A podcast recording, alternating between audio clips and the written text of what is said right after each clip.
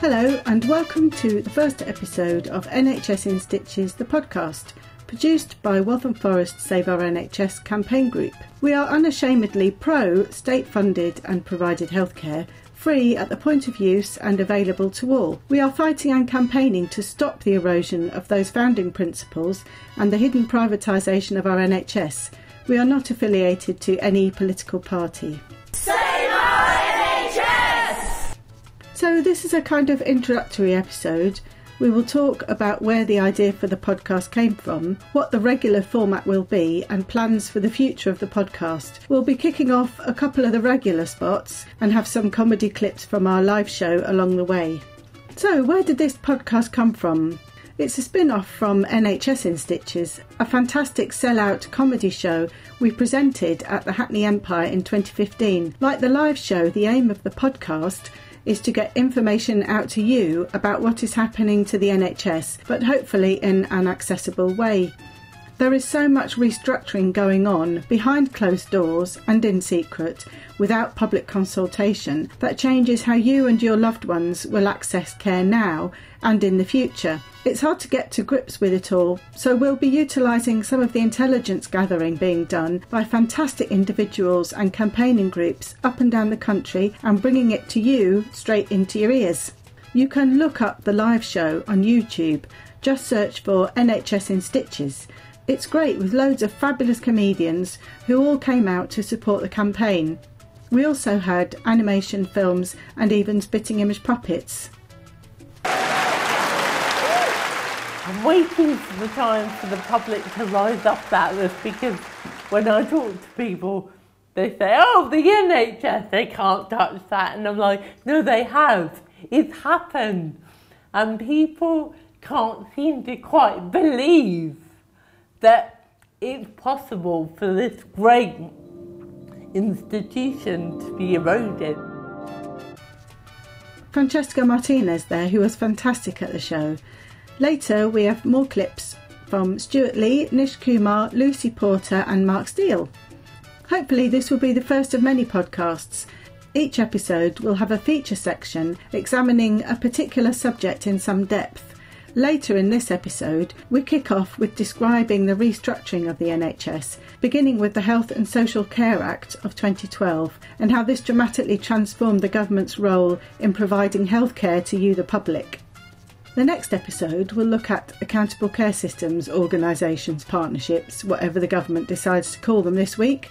These so called organisations, secretly being imposed on our health system, are directly paving the way to privatisation, especially giving private companies control over decisions about what care is available to you and me and who it's provided by, moving us closer to a US type system. Other episodes will look at private finance initiatives, how closing or even downgrading an A&E department affects a whole hospital, the issue of merging social care with healthcare and much more. Other spots in the pod will include some myth busting. The media and government often produce a lot of spin to massage facts or shift attention from what's really happening within the NHS. Things like the NHS is strapped for cash because of so called health tourism and migrants using the NHS, or that funding is going up each year, or that accountable care systems are all about integrating care, that sort of thing. In another spot, we'll be meeting with people who use the NHS and telling their stories. We will also be meeting with and talking to healthcare professionals to find out how things are going for them. But obviously, this is a very important cause. It's one uh, particularly that I feel close to because uh, I actually had to use the NHS a couple of weeks ago. I was uh, doing the washing up and a glass exploded and it slashed my hand here. And I had to go to hospital. The NHS staff were amazing. One of them called me a brave boy.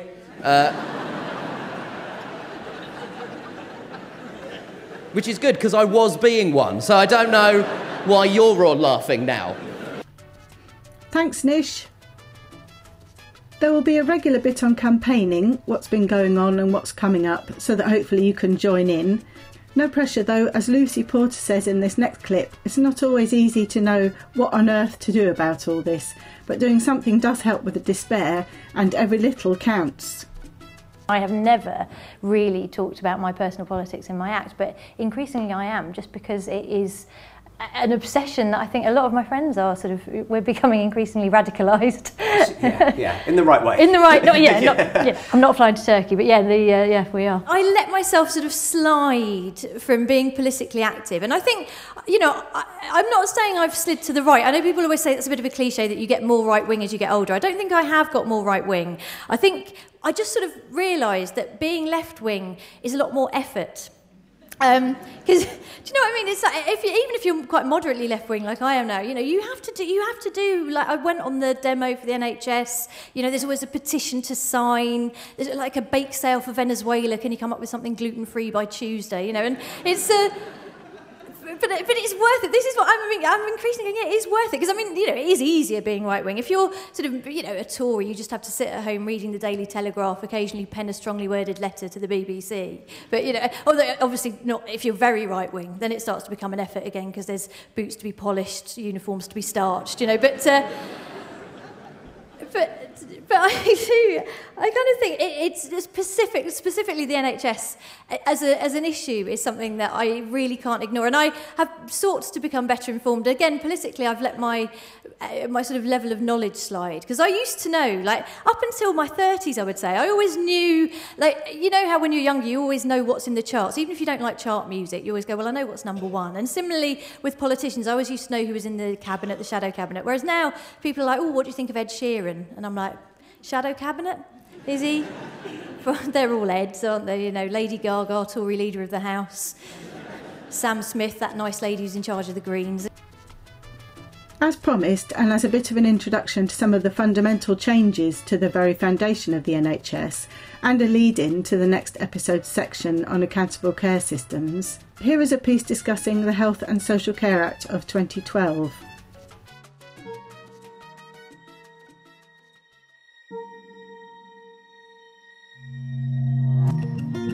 The Health and Social Care Act was passed in March 2012. The aim is to replace the NHS with an insurance based US style system. Government duty to provide universal health care has been scrapped. Clinical commissioning groups have been set up and forced to tender all NHS services. Private companies can now run any NHS service. 49% of our NHS resources can be used to treat private patients creating one queue for the rich and one for the poor. The Act was fiercely opposed by the medical profession and NHS workers. They knew what the Act would lead to. A risk assessment commissioned by the government and leaked to the press warned we might lose our comprehensive service, that the Act would lead to widening health inequalities, reduction in quality of care, and increased costs. But you can't read that because the government defied a court order under the Freedom of Information Act and refused to publish it. Despite these warnings, the Act was voted into law. The changes that it forced through have cost billions. Money that has been diverted from patient care. Medical staff have been made redundant and the remainder have had their wages frozen. Services are being broken up, making it harder for medical professionals to share resources and work together but easier for private companies to pick off profitable services, leaving the unprofitable ones to wither. Hospitals are being starved of funds, run down and closed, or handed over to private companies. Communities have been fighting back. Lewisham took the government to court to save their hospital and won. So the government passed another law giving it the power to close any hospital without consultation. All over the UK, people are standing together for the founding principles of the NHS. They are making a difference. Although private healthcare providers now earn more than a quarter of their income from the NHS, they say the pace of privatisation has proved disappointing. Our NHS is the fairest, most cost effective, and cost efficient healthcare system in the world because it was created for need, not profit, for patients, not shareholders.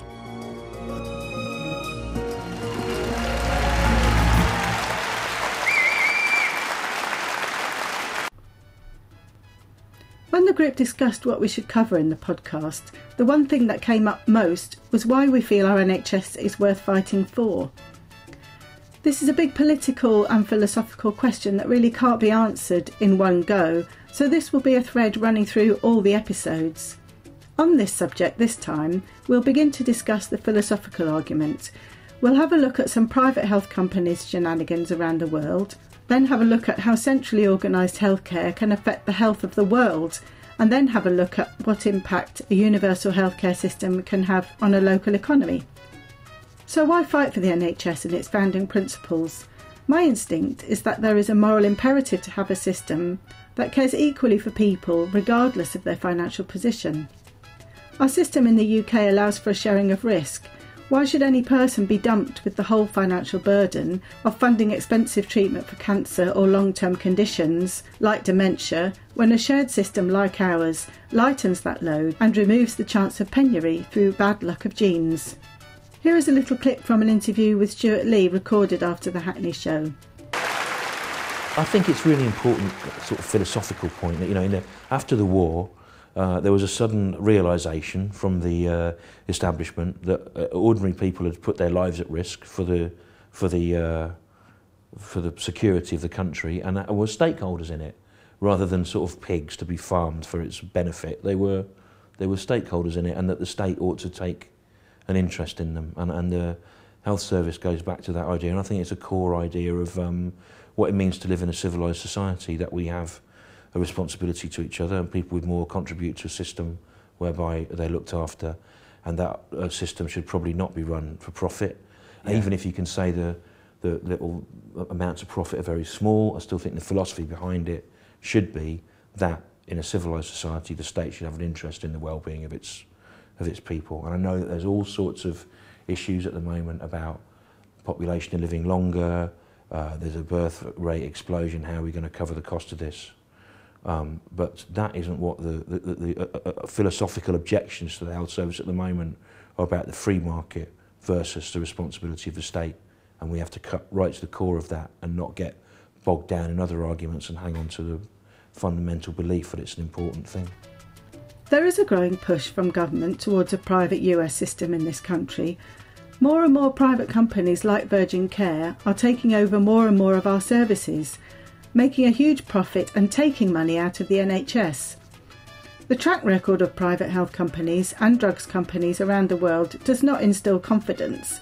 A private healthcare system is not safe from fraud and abuse. Here's an unedifying little story from the US from September 2017 as quoted in an article by David Lindorff in the London Review of Books.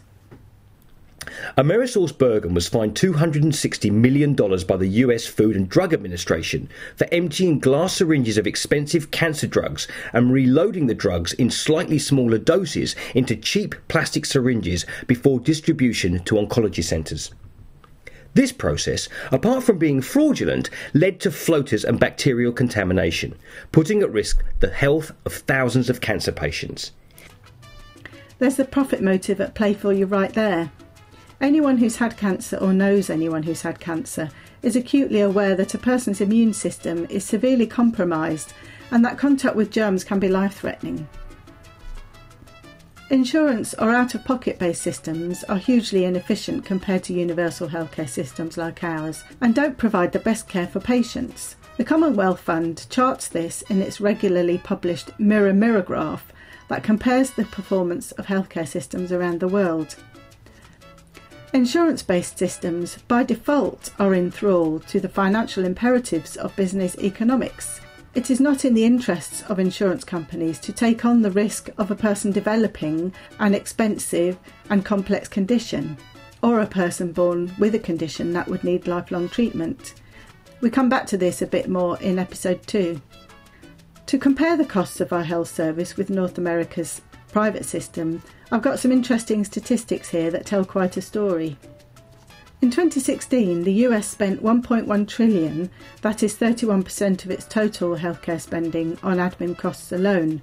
The UK spends between 8 and 12% at the moment. The UK spends $4,000 per person a year in providing healthcare for everyone in the country, when the US spends $10,000 per person, and that leaves 27 million people uninsured and often unable to afford to see a GP.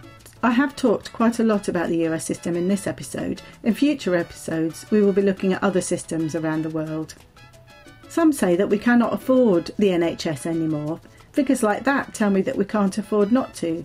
The fact is, the NHS was introduced at a most desperate and cash strapped time in our history. Around the world, there are examples of universal healthcare systems being introduced in very impoverished countries and regions. These show that universal healthcare spawns dramatic economic growth and stability. For example, in 2001, Thailand introduced a 30 baht maximum charge, about 30p per medical visit, with exceptions for the poorest 25% of the population. This led to a reduction in the infant mortality rate from 30 per thousand in the year 2000 to 11 per thousand in 2017 and a life expectancy from 68 years to 74 years, whilst very importantly equalising the mortality rate between rich and poor. 40 years ago, the state of Kerala was one of the poorest states in India. Now, with universal healthcare and universal education, it has the highest per capita income among all the states of India. Many other countries and states in the developing world have introduced basic universal health services that lowered infant mortality and hugely increased life expectancy. In countries like the UK, we have been able to go well beyond that and still have one of the cheapest systems in the world, providing sophisticated treatment for complicated conditions. A strong practical argument for centrally organised universal healthcare systems like ours is in the control of disease. Countries with healthcare for all can eradicate devastating disease through immunisation programmes, and the spread of disease can be swiftly and effectively controlled. The outbreak of Ebola in West Africa could have been rapidly and cheaply dealt with by a universal healthcare system and saved a lot of lives, but also cost to other countries in having to put in place protective measures against spread of the disease. There are so many practical and economic arguments for universal healthcare systems, let's not lose ours. Mr. Mark Steel!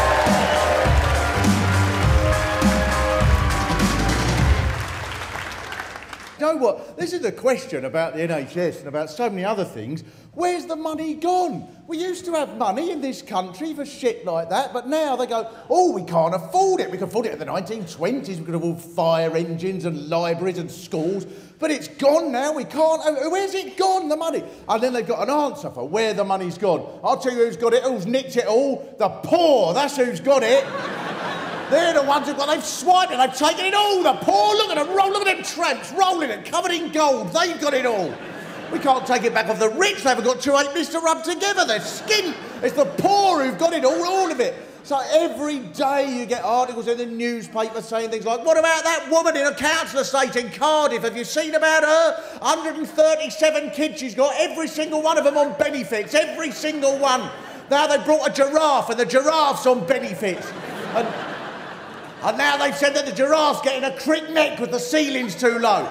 So, so the, the council's put them up in St Paul's Cathedral. And, and now one of the kids has got compulsive snooker syndrome. So, so now the, the state has given them a full-size snooker table, but the mother says she can't be referee because she's allergic to white gloves. So the mayor comes round and counts up all the points for him, otherwise he'll be put in jail by Europe.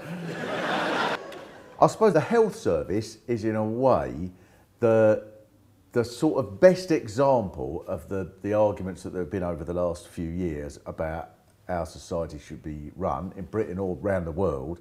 Should it be run in such a way that a few people can make a profit? Indeed, that seems to be the way that loads of people now think that's the only way something can run. If, it's, if there's not someone making money out of it, the thing will just dissolve like it's some sort of law of physics. Uh, or should it be run because, well, this, is, this seems to be the best way of, of running it? Not just making a profit, but for everybody equally. And the health service is, is the most obvious example of something that clearly not only is much more efficient if it's run collectively with everybody paying in an amount that they can afford and people using it as and when they need it, uh, and, and not just in order to make someone very rich. And most people in Britain accept that and go, yes, of course, that's brilliant, and it should, you know. And all the arguments that you get about everything else. You, well, if something, if someone isn't making a profit, then it simply isn't going to work, or people will just steal off it, things like that. You know, they'll go and take more than they need. People will just go to the hospital every week and say, I need a kidney operation. It's free, I might as well have it. I'm an idiot not to have a, a liver out. It's free. Get in and get your liver out. They do it for nothing. Of course, people don't do that. I don't think, anyway. But where's it gone? So that's it now. Everything, everything now. It's got to be, oh, you've got to have business people coming in, health service, everything. Everything's got to be paid for, profit, everything. Every little thing. And it encourages all the worst in people, doesn't it? All the, but why should I pay? Why should I pay for the, for the health service? I'm not ill, those people. Why should I pay for a library? I don't go to the library. Why, I'm, not, I'm not on fire. If you want to be on fire, you pay for the fire engine. Everything like that. Lampposts soon, they'll have little meters in. You'll put 5p in the lamppost, it'll give you just enough light to get to the next one. Why should I pay? Why should I pay for your light? I was indoors, I've got my own torch. Thanks very much, Edgar. Thanks very much for coming along. Been nice. Mark Steel there, he brought the house down at the Hackney Show. Finally, thank you so much for listening. I hope you've enjoyed the podcast. This is all complicated stuff, it certainly does my head in. I hope we've answered some of your questions or at least begun to explain some of what is going on in our NHS. Hopefully, you've been interested and entertained enough to join us for the next podcast in about a month's time. Please like and subscribe and join us next time. Bye bye. Say bye.